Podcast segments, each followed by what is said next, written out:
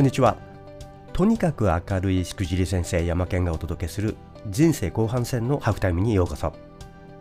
今日は大学ノートが人生のノートに変わる時というタイトルでお届けしていきます。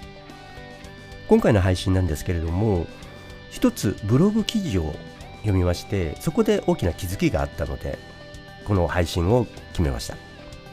そのどんなタイトルかというとメリットしかない大学のオンライン授業が iPad& ノートアプリでめちゃ快適にという大学の3年生が書いた記事を読むことになりました。テレワークグッズミニレビューということでインターネットウォッチというこれはインプレスという出版社ですねがやっているウェブサイトの記事が目についたんです。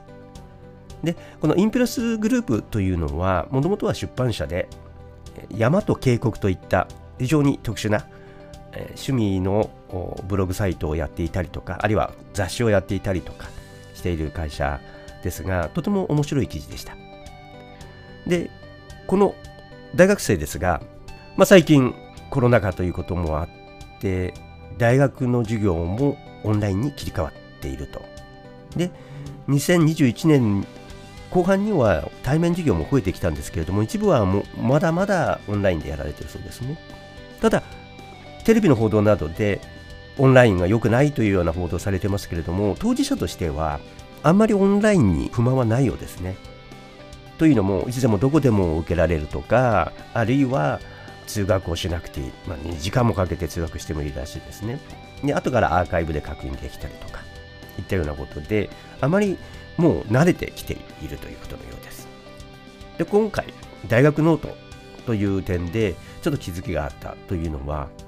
まあ、どんどんと大学ノートがデジタル化されているということなんですね。で大学ノートといえば私自身の大学時代のことが思い出されまして当時は大学ノート当然ながら紙のノートと相場が決まっていましたでこれがリモート授業ということで大きく変わっているということなわけですね私自身大学時代を振り返ってみますと私の大学はシアトルの州立大学でした。重い教科書をこう背負ってナップサックに入れてですね持ち歩くのがもう流行りで当時は手書きが当然でテストと授業が終われば当然ながらもそんなものも二度と見たくないということで捨ててしまいます。教科書は近くの大学のブックストアで売り払って次の学期の授業料となるとこういう生活をしていたわけですね。振り返ってみると今何も残っていません。日記もつけていないのでぼんやりとした記憶が残っているだけです。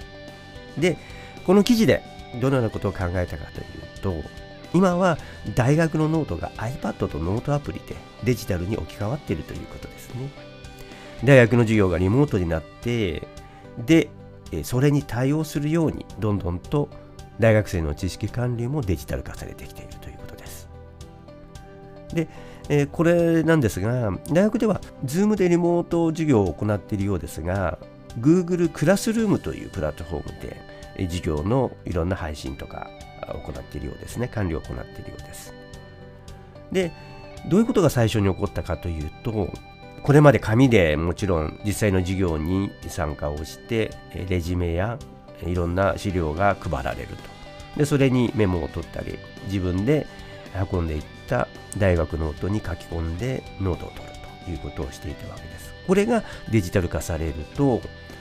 紙のものを PDF に変換スキャンして変換してでそれをオンライン上で配る。それを印刷して手で書き込んで回答なども書き込んでそれをまた PDF 化してアップロードする。とっても煩雑な作業になってしまっていたらしいんですね。これがこの iPad と Apple Pencil というものを使うことによってもう完全に最初から最後までデジタル化できるようになったと。もちろん配信する側ですね。授業を準備する側にとっては最初からもう PDF で作ってしまってでそれを配布する。授業を受ける側大学生はそれをダウンロードしてどんどんと授業が進む Zoom で進んでいくところで Apple Pencil で PDF の上にどんどんと自分のノートを書き込んでいく。そして回答、提出物などについても Apple Pencil で書き込んだものでそのまま PDF としてアップロードする。もう簡単そのまま。非常に効率的になった。もちろんこれは紙ではないので紙として整理をする保管をするという必要もないですしすぐにクラウドにアップロードされて記録として残りますのでもう未来英語一生涯自分の記録として保存しておくことができる。利用しようと思えばきっちりと保存と整理がされていればいつでも戻って使うことができる。ということになっているわけです。これは自分が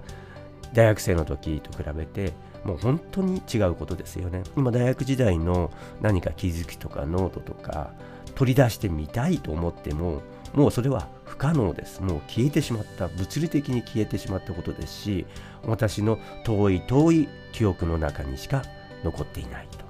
ということになってしまっています。翻って考えてみると音声配信も同じです。音声配信は自分の毎日の思いや仕事あるいは生活の足跡ともなります。後から自分自身の成長を振り返ることもできるしそこからまた何か新しい気づきがあったり何か新しい発見が生まれるかもしれません。毎日毎日の配信で自分の声を録音して音声配信プラットフォームスタンド FM やボイシーにアップロードしていきます。これが自分自身の足跡アーカイブとして残っていきます。驚いたことに以前に録音したコンテンツが継続的に聞かれていくことも少なくありません。自分の声の記録自分の人生が未来英語残っていくわけですね。もちろんこれらのプラットフォームが継続すればの前提ですけれども。はい。ここで一つあることを思い出しました。自分がずいぶん昔情報配信などをする直前の頃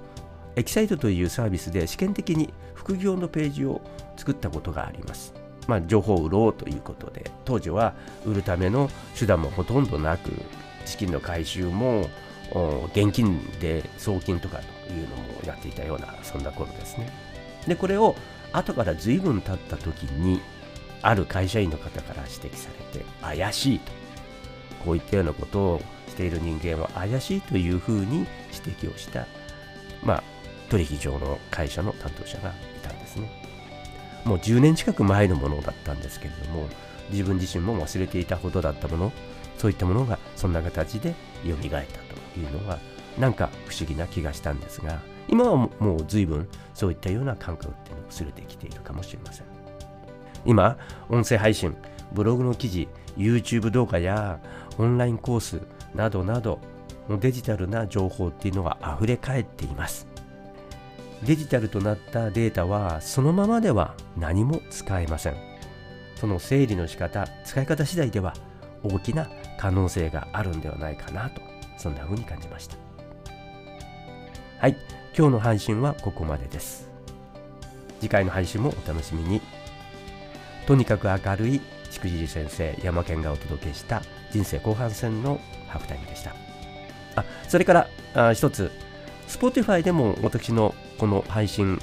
聞くことができます。Spotify で検索欄から山県と検索をしていただきますと、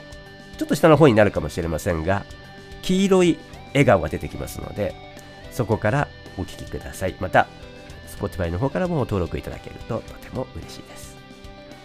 はい。それでは次回をお楽しみに。